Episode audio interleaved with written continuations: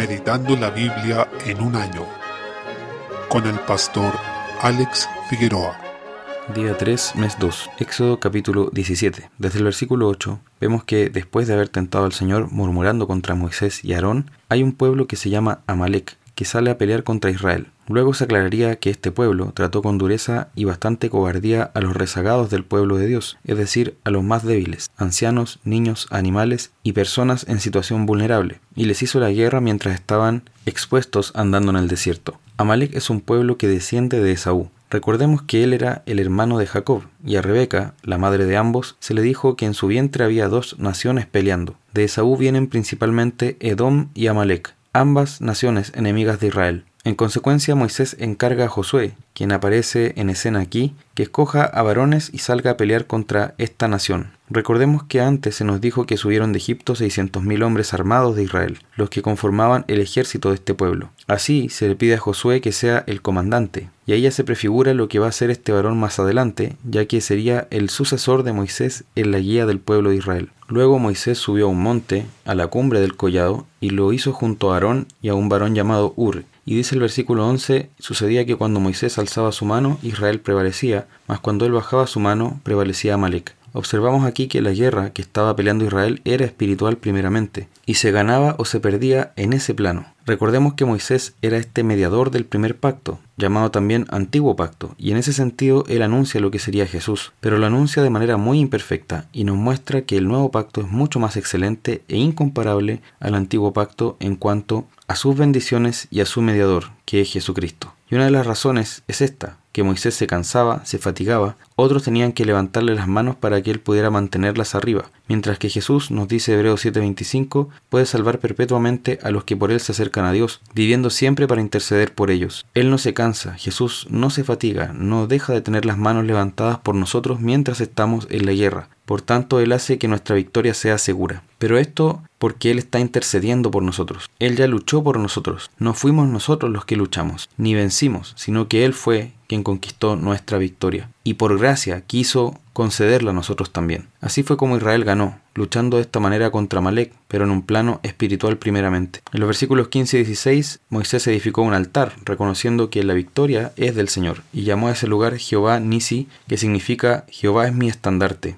Este estandarte era una bandera que unía a todo el pueblo en torno a la misma causa, a los mismos colores, a la cual el ejército del pueblo podía mirar mientras estaba en la guerra para ser animado. Así, mientras el estandarte estaba levantado, el ejército se mantenía en pie. Una de las prácticas más comunes en la guerra era que cuando un ejército ganaba a otro, le quitaba su emblema, y así lo avergonzaba y daba a entender que lo había derrotado. Nuestro estandarte nunca será quitado, gracias a Dios, porque Él es quien pelea por nosotros y quien nos une bajo su amparo, quien nos da la fuerza para pelear y nos da la victoria. Así, debido a esta conducta de Amalek, el Señor dice que tendrá guerra con este pueblo de generación en generación, y podemos ver que el Señor mismo, de manera personal, va a tener esta batalla contra la nación amalecita, por haber atacado a su pueblo. Es como cuando Pablo perseguía a la iglesia y el Señor en Hechos 9 le dice, Saulo, Saulo, ¿por qué me persigues? Entonces quien se alza contra el pueblo de Dios se alza contra Dios mismo. Esto significa, según el versículo 16, que Amalek se levantó contra el trono de Jehová. ¿Qué es lo que hizo Amalek? Atacó al pueblo de Dios, pero en último término ellos estaban alzando contra el reino de Dios mismo, contra su gobierno, contra su trono, por no reconocer que Dios está en su pueblo y que gobierna a través de él en la tierra. Capítulo 18. En los versículos 1 al 8 vemos como Jetro, que era el suegro de Moisés y padre de Séfora, la primera esposa de Moisés, va a visitarlo con ella y sus dos hijos. Y esto es hermoso porque ellos se ponen a hablar y Moisés le contó todas las cosas que Jehová había hecho a Faraón y a los egipcios por amor a Israel. El Señor obra por amor a su pueblo y podemos ver que sus grandes obras son para gloria suya efectivamente, pero podemos decir con propiedad que también son por amor a los suyos, y eso es maravilloso. Esto fue una verdadera evangelización porque Moisés le contó a Jetro la obra de redención de Dios. Recordemos que esta obra de redención anunciaba lo que iba a ser la salvación del Señor ya en el nuevo pacto con Jesús y su evangelio. Moisés contó a Jetro o Jetro lo que era el evangelio de su tiempo, esto es la salida de Egipto. Desde el versículo 9, Jetro se convirtió,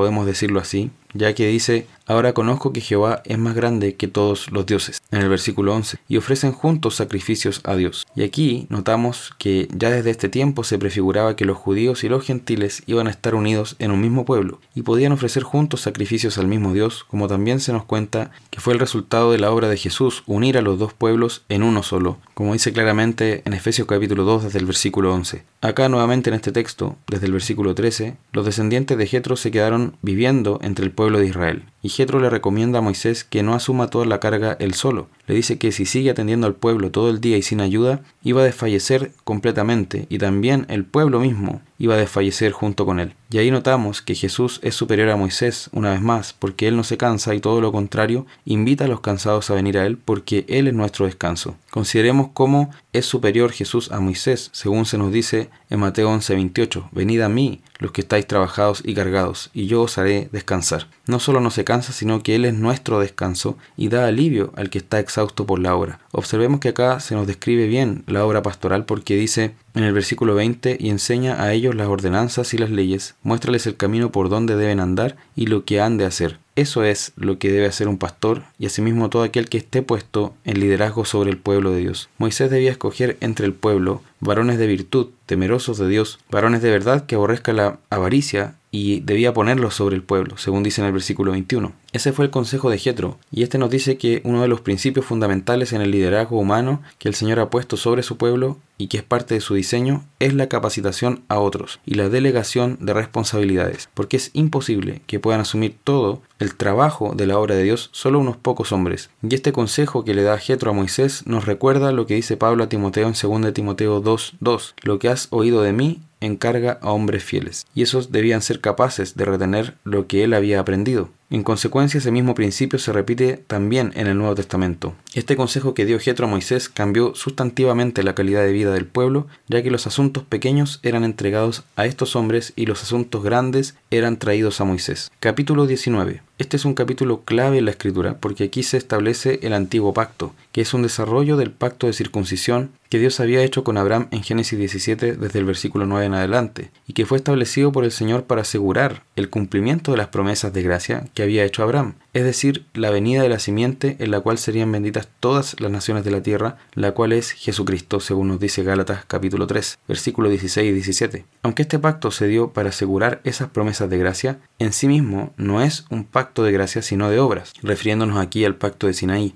Es decir, Dios no se compromete a bendecir por su pura misericordia en este pacto, lo que le haría un pacto de gracia, sino que exige obediencia a sus mandamientos, y una obediencia que debía ser perfecta y cabal. Sin embargo, como explicará el Señor a través de Pablo en la carta a los Romanos, capítulos 1 al 3, nadie podía obedecer esa ley perfectamente, debido al pecado que habita en nosotros. Por tanto, por una parte esta ley nos muestra nuestra condenación y por otra parte provee el marco para que Cristo desarrollara su ministerio, ya que Él fue quien obedeció perfectamente la ley en nuestro lugar. Además, este pacto estableció formalmente a la nación israelita y lo separó de todas las demás naciones de la tierra. A la distinción que ya existía en ellos por la circuncisión se sumó la de la ley. Este pueblo recibió los estatutos perfectos de Dios, y en medio de ellos es que se dio la adoración verdadera al Dios verdadero, como en ninguna otra nación de la tierra. Esto también proveería el marco para que por medio de ellos viniera el Mesías prometido desde Génesis 3.15 y anunciado en los pactos siguientes con cada vez mayor luz. Por otra parte, este antiguo pacto, con su sistema de ceremonias y sacrificios, sus fiestas, su sacerdocio y su templo, constituía el anticipo que Dios mismo proveyó para anunciar la obra de redención que realizaría en Cristo. Son las sombras y figuras que el mismo Señor nos dio para que supiéramos reconocer la obra salvadora del Mesías cuando éste viniese. Entrando en este capítulo, en los versículos 1 al 9, el Señor llamó a Moisés y le cuenta cómo él tomó al pueblo sobre alas de águila y lo trajo así.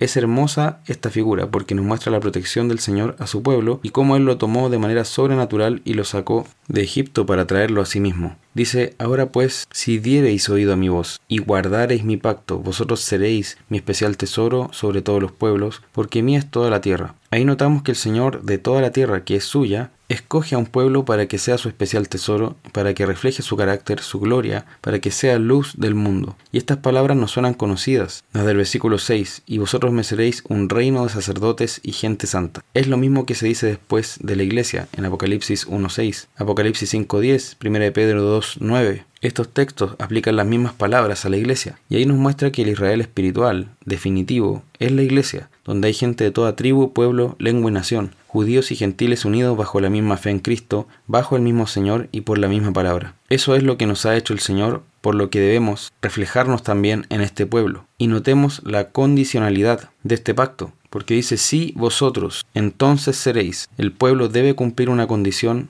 para recibir las bendiciones del pacto. Por eso la naturaleza de este pacto es de obras, porque exige un desempeño de obediencia por parte de los beneficiarios del pacto para poder mantenerse en él. Y el pueblo hace también un pacto, dice, todo lo que Jehová ha dicho haremos, en el versículo 8. Y después hacen varios pactos de este mismo tipo. Y estos pactos son falibles, es decir, aquellos que nacen del pueblo y expresan su voluntad, pero no por eso no estamos obligados a ellos si llegamos a hacerlo. Y este es el antecedente de nuestro pacto, por ejemplo, de membresía. Algunos dicen, no veo esto en la Biblia, pero hay muchísimos ejemplos de este tipo de pacto donde el pueblo se compromete a obedecer juntos al mismo Dios y seguir juntos, unidos, al mismo Señor. Por ejemplo, dejar ciertos pecados o andar en sus estatutos delante de Él. Desde el versículo 10 vemos que el pueblo para encontrarse con Dios debía santificarse, y eso también sigue siendo un principio hoy. Nosotros nos encontramos con el Señor cada domingo. Ahí debemos saber que se trata de una realidad espiritual profunda, donde estamos delante del Señor del cielo y de la tierra, y por tanto debemos santificarnos, lo mismo que hacía este pueblo acá. En Hebreos 12 se nos hace reflexionar sobre esto, que si el antiguo pacto tenía este honor, esta solemnidad, esta seriedad tan grande, tan profunda, que incluso el que se acercara al monte iba a morir, y no podía tocar el monte porque sería apedreado o traspasado por flechas, incluso un animal, si hacía tal cosa, entonces cuánto mayor, cuánto más será la solemnidad, la seriedad del nuevo pacto, y cómo debemos tomarlo con todo el corazón, poniendo oído atento y un corazón dispuesto para obedecer las palabras de Dios. Debemos realmente reflexionar en esto y tomarlo muy en serio. Así fue como el pueblo de Dios se santificó. Salmo 27. Desde el versículo 7 tenemos declaraciones hermosas. Recordemos que los salmos nos enseñan a orar. Son una verdadera escuela de oración y de alabanza. Son cántico y oración al mismo tiempo. Nos dice que debemos disponernos a buscar el rostro de nuestro Dios, sabiendo que el Señor es un Dios protector y un Padre para nosotros. De tal manera que dice esto, aunque mi Padre y mi Madre me dejaran, con todo Jehová me recogerá en el versículo 10. En la tierra, quienes tienen el afecto natural hacia nosotros más potente y nos quieren de manera incondicional y velan por nosotros son nuestros padres. Pero dice que si aún nuestros padres terrenales incumplieran su deber y renunciaran a este efecto natural, yendo en contra de él, el Señor no nos dejará, sino que nos recogerá. Además, podemos pedir al Señor que nos enseñe su camino y nos guíe por sendas de rectitud. Nuestra esperanza debe ser que veremos la bondad de Jehová, porque dice que de otra forma desmayaríamos, y creo que todos podemos dar testimonio de esto. Entonces ahí debe estar puesta nuestra fe. Acá nos invita a que esperemos al Señor, y entre tanto que esperamos, nos esforcemos y tome aliento nuestro corazón en estas cosas. Y luego reafirma diciendo, sí, espera a Jehová. Proverbios capítulo 6, versículo 27 al 35. Al final de este capítulo se nos habla de la mujer extraña y la importancia de la enseñanza de los padres a los hijos respecto de esto. Nos muestra la necesidad de huir de la tentación, de no negociar con ella, sino que ir con todas nuestras fuerzas, y apenas nos demos cuenta de que estamos ante una tentación, porque lo dice con estas palabras, tomará el hombre fuego en su seno sin que sus vestidos ardan, andará el hombre sobre brasas sin que sus pies se quemen. Aquí nos muestra lo ridículo que sería tratar de enfrentar en nuestras fuerzas la tentación. Desde el versículo 29 al 35 termina la última sección mostrando el alto costo que tiene el adulterio. En 1 Corintios 6, 18 nos dice que el que fornica contra su propio cuerpo peca, lo que indica que el adulterio corrompe nuestra alma y quien lo practica es falto de entendimiento. Realmente es alguien que está siguiendo sus pasiones desordenadas más que lo que dicta la razón, el entendimiento. Y vemos que no quedará impune el que tocare la mujer de su prójimo. Dice incluso que el robo, siendo grave, se puede reparar. El acto o el hecho de haber robado se puede enmendar. Pero el que adultera no va a encontrar perdón, dice, aunque multiplique los regalos, aunque trate de apaciguar la ira del hombre a quien ha perjudicado. Dice que no será perdonado, sino que va a ser perseguido y buscarán la venganza contra él. Así que realmente debemos reflexionar en lo terrible que es el adulterio, en el poder destructor que tiene, ya que corrompe no solo las almas de los que están involucrados, sino que destruye familias y vidas completas. Tiene efectos hasta en los descendientes. Imposible incluso dimensionar los efectos que puede tener y hasta dónde puede llegar. Y también tiene efecto terrible en la sociedad en la que se produce. Por tanto debemos realmente reflexionar sobre estas cosas. Mateo capítulo 22. Desde el versículo 34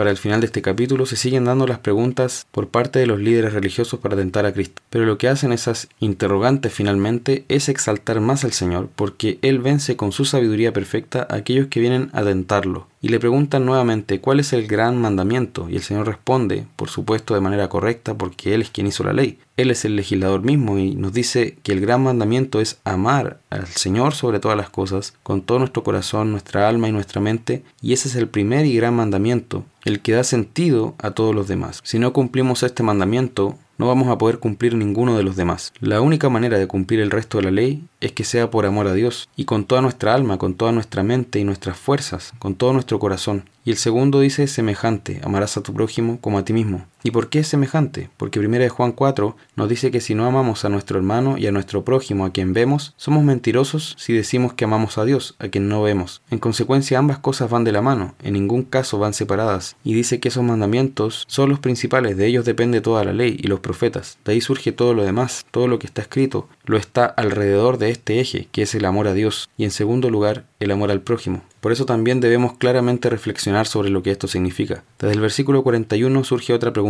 ¿De quién es hijo el Cristo? En realidad es Jesús quien hace esta pregunta a los mismos que lo están tentando. Y ellos le responden correctamente, de David. Y ahí se están recordando de la promesa de 2 de Samuel capítulo 7, donde el Señor hizo un pacto con David y le prometió que de su descendencia saldría el rey que iba a gobernar para siempre sobre la casa de Israel. Y el Señor les dice, ¿por qué entonces David en el Espíritu, y es muy importante decir esto porque se trata de un salmo, y algunos niegan la inspiración de los salmos hoy día, pero el Señor la afirma y dice, David en el Espíritu llamó Señor al que es a la vez su hijo. El hijo de David es a la vez Señor de David. Y ahí cita el Salmo 110, que es un salmo mesiánico, hermoso y clave en la escritura. Dice, dijo el Señor a mi Señor, siéntate a mi diestra hasta que ponga a tus enemigos por estrado de tus pies. Es decir, el Hijo de Dios es también Dios, y el Señor le promete poner a sus enemigos por estrado de sus pies y le promete también gobernar con él. Y después de que el Señor les dice esto, ya nadie más quiso decirle ninguna otra palabra. Capítulo 23. En los versículos 1 al 12 nos dice que los fariseos realmente enseñaban desde la ley de Moisés y aquello que debía ser guardado, pero el problema de ellos era que no hacían lo que predicaban. Y la sentencia del Señor contra ellos es terrible. Versículo 3. Todo lo que os digan que guardéis, guardadlo y hacedlo, mas no hagáis conforme a sus obras, porque dicen y no hacen. Es terrible que el Señor diga esto de nosotros, que Él nos libre de caer en esta realidad. Debemos pedir realmente que nuestro corazón esté genuinamente sujeto y sometido a Él. Nos dice que la característica de los fariseos es el legalismo, porque ellos atan pesadas cargas y difíciles de llevar y las ponen sobre los hombros de las personas, pero ellos mismos no quieren hacer aquello que demandan. Y esto es terrible, primero, cargar a los hombres con cosas que el Señor no ha dicho, y segundo, que el mismo que los carga con esto no está dispuesto a hacer de esa manera. Además, ellos eran hipócritas, porque les gustaba hacer sus obras para ser vistos y vanidosos, porque anhelaban siempre los primeros puestos y ser destacados, ser llamados rabí.